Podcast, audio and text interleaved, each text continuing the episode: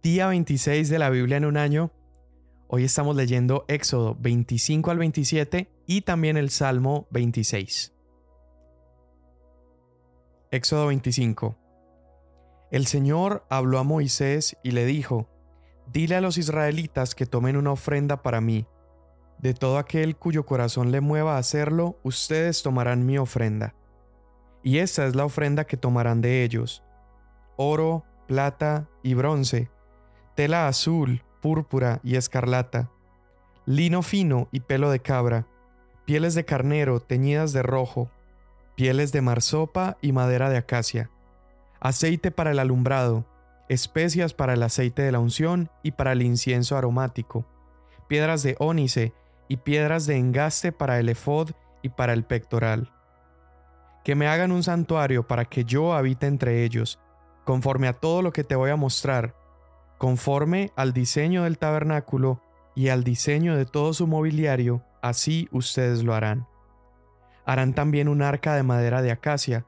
Su longitud será de 2.5 codos, es decir, 1.12 metros, su anchura de 1.5 codos, 68 centímetros, y su altura de 1.5 codos.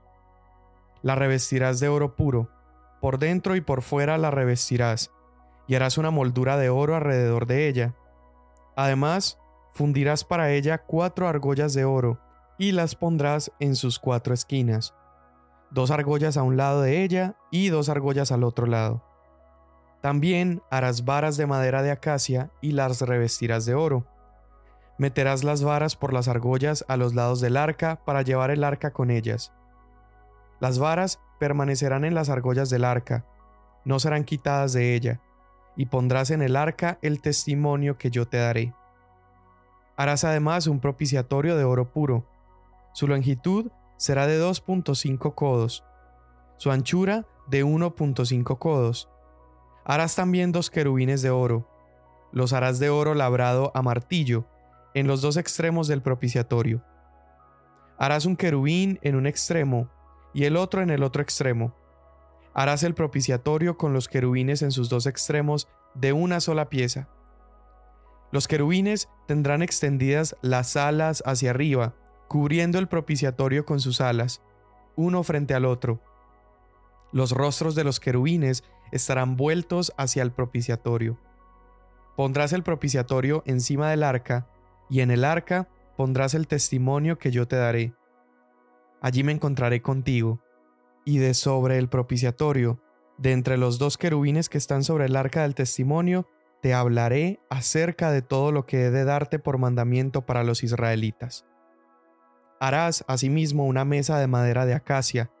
Su longitud será de 90 centímetros, su anchura de 45 centímetros y su altura de 68 centímetros.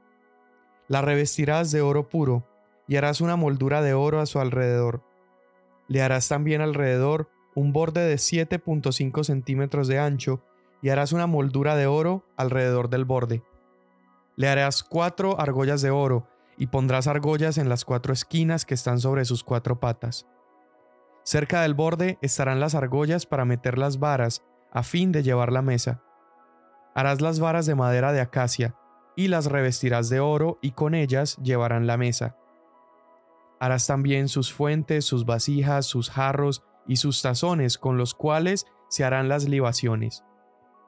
De oro puro las harás, y pondrás sobre la mesa el pan de la presencia, perpetuamente delante de mí. Entonces harás un candelabro de oro puro. El candelabro, su base y su caña han de hacerse labrados a martillo. Sus copas, sus cálices y sus flores serán de una sola pieza con él y saldrán de sus lados seis brazos, tres brazos del candelabro de uno de sus lados y tres brazos del candelabro del otro lado.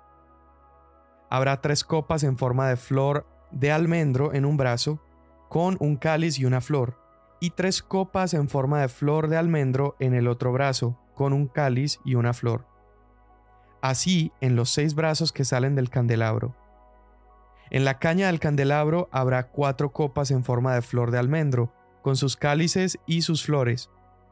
Habrá un cáliz debajo de los dos primeros brazos que salen de él, y un cáliz debajo de los dos siguientes brazos que salen de él, y un cáliz debajo de los dos últimos brazos que salen de él.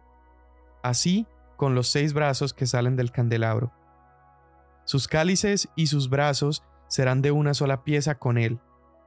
Todo ello será una sola pieza de oro puro labrado a martillo. Entonces harás sus siete lámparas, sus lámparas serán levantadas de modo que alumbren el espacio frente al candelabro. Sus despabiladeras y sus platillos serán de oro puro. El candelabro, con todos estos utensilios, será hecho de 34 kilos de oro puro. Mira que los hagas según el diseño que te ha sido mostrado en el monte. Harás el tabernáculo con 10 cortinas de lino fino torcido, y tela azul, púrpura y escarlata. Las harás con querubines, obra de hábil artífice. La longitud de cada cortina será de 12.6 metros, la anchura de cada cortina 1.8 metros. Todas las cortinas tendrán una misma medida. Cinco cortinas estarán unidas una con la otra. También las otras cinco cortinas estarán unidas una con la otra. Harás lazos de tela azul en el borde de la cortina del extremo del primer enlace y de la misma manera los harás en el borde de la cortina del extremo del segundo enlace. Harás 50 lazos en la primera cortina y harás 50 lazos en el borde de la cortina que está en el segundo enlace. Los lazos se corresponderán unos a otros. Harás además 50 broches de oro, y con los broches unirás las cortinas una a la otra, de manera que el tabernáculo sea una unidad. Harás también cortinas de pelo de cabra a manera de tienda sobre el tabernáculo. En total harás 11 cortinas. La longitud de cada cortina será de 30 codos, la anchura de cada cortina de 4 codos. Las 11 cortinas tendrán una misma medida. Unirás 5 cortinas entre sí y las otras 6 cortinas también entre sí, y doblarás la sexta cortina en el frente de la tienda. Harás 50 lazos en el borde de la cortina en el extremo del primer enlace y 50 lazos en el borde de la cortina del extremo del segundo enlace. Harás además 50 broches de bronce y pondrás los broches en los lazos y unirás la tienda para que sea un todo. El exceso que sobra de las cortinas de la tienda, la medida de la cortina que queda, caerá sobre la parte posterior del tabernáculo. En un lado 45 centímetros y en el otro lado 45 centímetros de lo que sobra de la longitud de las cortinas de la tienda. Caerá en los costados del tabernáculo a un lado y a otro para cubrirlo. Harás también para la tienda una cubierta de pieles de carnero teñidas de rojo, y otra cubierta de pieles de marsopa por encima. Harás luego para el tabernáculo tablas de madera de acacia, colocándolas verticalmente. La longitud de cada tabla será 4.5 metros y 68 centímetros la anchura de cada tabla. Cada tabla tendrá dos espigas para unirlas una con otra. Así harás con todas las tablas del tabernáculo. Harás pues las tablas del tabernáculo para el lado sur 20 tablas. También harás 40 basas de plata debajo de las 20 tablas, dos basas debajo de una tabla para sus dos espigas y dos basas debajo de la otra tabla para sus dos espigas. Para el segundo lado del tabernáculo, al lado norte, 20 tablas, y sus 40 basas de plata, dos basas debajo de una y dos basas debajo de la otra tabla. Para la parte posterior del tabernáculo, hacia el occidente, harás seis tablas. Harás además dos tablas para las esquinas del tabernáculo en la parte posterior. Serán dobles por abajo y estarán completamente unidas por arriba hasta la primera argolla. Así será con las dos. Formarán las dos esquinas. Habrá ocho tablas con sus basas de plata, dieciséis basas, dos basas debajo de una tabla y dos basas debajo de la otra tabla. Harás también barras de madera de acacia, cinco para las tablas de un lado del tabernáculo y cinco barras para las tablas del otro lado del tabernáculo, y cinco barras para las tablas del lado posterior del tabernáculo, hacia el occidente. Las barras del medio en el centro de las tablas pasará de un extremo al otro. y revestirás de oro las tablas, y harás de oro sus argollas por donde pasarán las barras. Revestirás de oro las barras, y entonces levantarás el tabernáculo según el plan que te ha sido mostrado en el monte. Harás además un velo de tela azul, púrpura y escarlata, y de lino fino torcido. Será hecho con querubines, obra de hábil artífice. Lo colgarás sobre cuatro columnas de acacia revestidas de oro. Sus ganchos serán también de oro, sobre sus cuatro basas de plata. Colgarás el velo debajo de los broches y pondrás allí detrás del velo el arca del testimonio. El velo le servirá como una división entre el lugar santo y el lugar santísimo. Pondrás el propiciatorio sobre el arca del testimonio en el lugar santísimo. Pondrás la mesa fuera del velo y el candelabro enfrente de la mesa en el lado del tabernáculo hacia el sur. Pondrás la mesa en el lado norte. Harás también una cortina para la entrada de la tienda de tela azul, púrpura y escarlata, y de lino fino torcido, obra de tejedor. Harás cinco columnas de acacia para la cortina y las revestirás de oro, y sus ganchos serán también de oro. Fundirás cinco basas de bronce para ellas. Harás también el altar de madera de acacia, de 2.25 metros su longitud y 2.25 metros su anchura. El altar será cuadrado y de 1.35 metros su altura. Le harás cuernos en sus cuatro esquinas. Los cuernos serán de una misma pieza con el altar, y lo revestirás de bronce. Harás asimismo sus recipientes para recoger las cenizas, y sus patas, sus tazones, sus garfios y sus braseros. Todos los utensilios los harás de bronce. Le harás un enrejado de bronce en forma de red, y sobre la red harás cuatro argollas de bronce en sus cuatro extremos, y la pondrás debajo, bajo el borde del altar, de manera que la red llegue hasta la mitad del altar. Harás también varas para el altar, varas de madera de acacia, y las revestirás de bronce. Las varas se meterán en las argollas, de manera que las varas estén en ambos lados del altar cuando sea transportado. Harás el altar hueco, de tablas, según se te mostró en el monte, así lo harán. Harás también el atrio del tabernáculo. Al lado sur habrá cortinas de lino fino torcido para el atrio, de 45 metros de largo por un lado. Sus columnas serán 20, con sus 20 basas de bronce. Los ganchos de las columnas y sus molduras serán de plata. Asimismo, a lo largo del lado norte habrá cortinas de 45 metros de largo y sus 20 columnas con sus 20 basas serán de bronce. Los ganchos de las columnas y sus molduras serán de plata.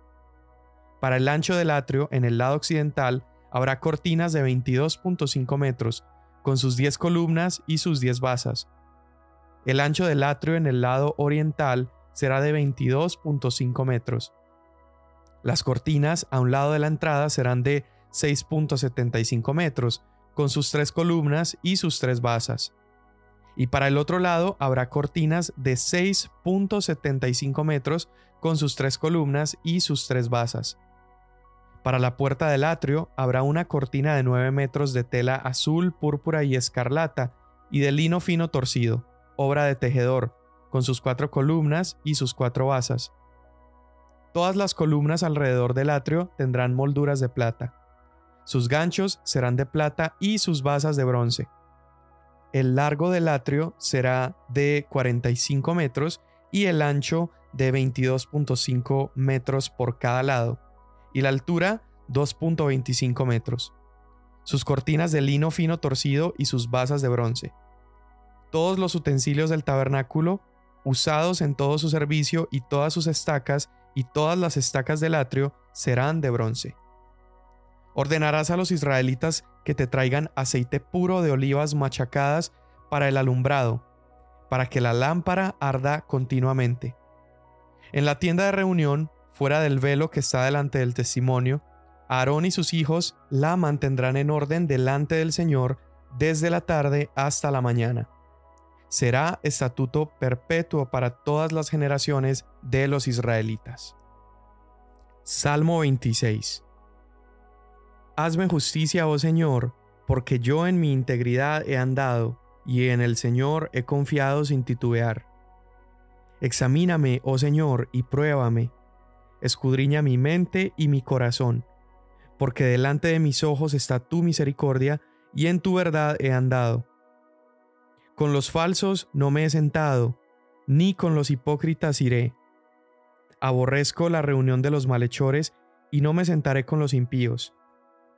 Lavaré en inocencia mis manos, y andaré alrededor de tu altar, oh Señor, proclamando con voz de acción de gracias y contando todas tus maravillas. Oh Señor, yo amo la habitación de tu casa y el lugar donde habita tu gloria. No juntes mi alma con pecadores, ni mi vida con hombres sanguinarios, en cuyas manos hay intrigas y cuya diestra está llena de sobornos. Pero yo en mi integridad andaré. Redímeme y ten piedad de mí. Sobre tierra firme está mi pie en las congregaciones bendeciré al Señor. Amén. Me gusta muchísimo este salmo. Es, es, la oración de David como, como un hombre íntegro, pidiéndole a Dios que lo examine, que escudriñe su mente, su corazón. Y yo creo que esta tiene que ser una oración diaria en nuestras vidas. Señor, examíname, mira mi corazón, ¿qué hay dentro de mí, Señor, que pueda, que pueda ser cambiado? Ahora me gusta también mucho que David en este salmo menciona algunos lugares que por nuestra lectura de hoy ya podemos entender de qué está hablando. Él está diciendo, lavaré en inocencia mis manos y andaré alrededor de tu altar. Hoy leímos cuando Dios ordenó que se hiciera el altar. También dice, amo la habitación de tu casa, el lugar donde habita tu gloria. Y hoy justamente estábamos leyendo eso, ese lugar que Dios designó para que su presencia habitara dentro de él. Entonces, por eso es que nosotros tenemos que leer la Biblia como un todo, es el mensaje completo de Dios. Y claro, al leer porciones, podemos aprender, podemos ser llenados, podemos conocer a Dios, pero para entender a profundidad todo el mensaje de Dios, te das cuenta que no es solamente para eruditos o estudiosos comprender la Biblia, porque cuando vas yendo a lo largo de todo el relato, vas pudiendo unir algunos puntos, ir entendiendo, ya hoy entiendes qué es el tabernáculo, hoy entiendes qué es el altar. Y vamos a ver un poquito cuáles eran las funciones de ese lugar que Dios le estaba indicando al pueblo que tenían que construir. Primero yo quiero decir algo y es que a partir de este punto en la Biblia vamos a encontrar, por un rato más, vamos a encontrar bastantes pasajes como este, como estos, donde da instrucciones, describe medidas y algunas medidas están en codos y que eh, esto mide tanto y tanto de altura, tanto de profundidad. Y a veces leemos esos pasajes y podemos decir, uff, qué tedioso, qué aburrido, ¿no? Y hay una tentación de saltarnos estos pedazos. Bueno, la ventaja que hoy tienes es que alguien más lo está leyendo para ti. Pero quiero decirte que no, no son inoficiosos estas, estos pedazos de la palabra. De hecho, el apóstol Pablo en la segunda carta a Timoteo, capítulo 3, verso 16, Pablo está diciendo que no existe ninguna porción de la escritura que no sea útil o que no sea de provecho. Eso quiere decir que aún estos pasajes de instrucciones Dios nos los da para que entendamos algo acerca de Él y aprendamos algo acerca de Él. Dios le dio a Moisés estas medidas o estas instrucciones para que tuvieran el modelo y la medida precisa. Dios estaba revelando su carácter, pero también estaba revelando el diseño que hay en su corazón. Pasajes como estos son importantes porque nos enseñan acerca de cómo y cuán intencional es Dios en habitar entre su pueblo. Si lo miras no de la manera tediosa del pasaje, sino que lo empiezas a ver observando la intencionalidad y el nivel de detalle que Dios tenía por su deseo de habitar entre el pueblo. Dios siempre quiso habitar con su pueblo. Desde el jardín del Edén, Dios preparó y Dios midió ese lugar. Acuérdate que al principio decía los límites de los ríos y y diferentes descripciones y la cantidad de minerales que había en cierto lugar y las piedras preciosas que se encontraban en otro. Y preparó Dios este lugar porque Él quería habitar allí con el hombre. Después de la caída, ya sabemos lo que sucede, nos apartamos, somos alejados de esa relación de intimidad, pero aquí en el tabernáculo estamos viendo otro gran intento por parte de Dios en acercarse a nosotros. Ya no en un jardín, sino en, una tienda, una casa. Y esta casa, esta tienda está llena de muebles que simbolizan cómo la humanidad puede tener comunión con Dios. Por ahora en esos pasajes que leímos, ya vimos algunas de esas partes del tabernáculo. Vemos la mesa de los panes, cada pan representaba una de las doce tribus de Israel. Entonces, estos panes simbolizaban al pueblo siendo introducido a la presencia de Dios. También se habla del arca. El arca era esta caja donde había un testimonio guardado. Habían varias cosas ahí guardadas. Estarían las tablas de la ley, estaría la vara de Aarón y estaría también un poco de maná para recordar lo que Dios había hecho con el pueblo. Y arriba de esa arca estaría el propiciatorio. Propiciatorio significa algo, es algo que tiene la capacidad de hacer algo adecuado o algo propicio. Y, y, era este lugar físico, era la tapa del arca, donde se iba a encontrar la misericordia y la justicia de Dios.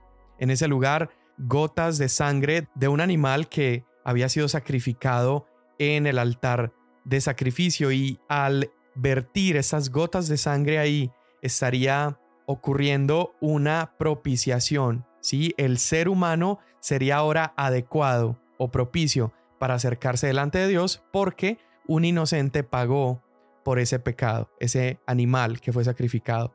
Estaban también los candelabros, que fíjate lo preciso de las instrucciones para hacer los candelabros y la posición y todo, pero es porque los candelabros tenían que estar enfrente de la mesa de los panes y esto simbolizaba la luz de Dios que estaría siempre alumbrando a el pueblo de Dios, alumbraba los doce panes que representan las doce tribus de Dios. Estaba el altar de sacrificio que nos recordaría que no podemos acercarnos a Dios en pecado, sino que el pecado debe ser limpiado y esto mediante un sacrificio. También leímos muchas instrucciones acerca de las cortinas, cómo debían ser adornadas, los colores, los hilos, las medidas, todo eso. Y te das cuenta que conforme te vas acercando al arca o al lugar santísimo, las cortinas se hacen más grandes, más gruesas, y todo esto nos da un mensaje y es que Dios es santo. Necesitamos protección al acercarnos a Él por su carácter de santidad pues Dios escogería el arca o el lugar santísimo para que ahí estuviera su presencia. Y que cuando el sacerdote estuviera aproximándose a la presencia de Dios, todos estos elementos le recordaran la santidad de Dios y su carácter.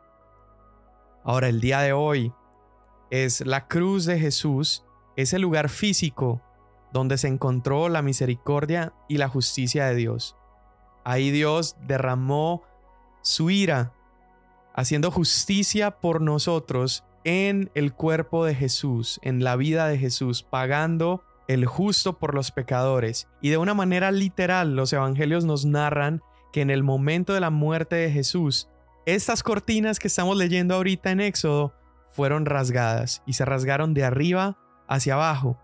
Y eso significa que hoy nosotros podemos acercarnos a la presencia de Dios gracias al sacrificio de Jesús. Pero la historia no termina ahí. Dios nos dice en el Nuevo Testamento que ha enviado a su Espíritu Santo a morar en nosotros y eso nos convierte a ti y a mí en tabernáculos modernos, en tiendas donde Dios ha decidido vivir y morar para siempre. Dios, gracias por cada persona hoy escuchando este episodio. Yo te pido que tú los bendigas y que abras sus ojos, Señor, para que puedan verte a ti en las escrituras, Señor. Que al leer y al meditar en tu amor, en tu, en tu palabra, Señor, sus vidas sean transformadas y que sean también capacitados para anunciar a otros las buenas noticias de que Jesús ha venido a este mundo para acercarnos a ti. Gracias te damos en el nombre de Jesús. Amén. Mañana nos vemos.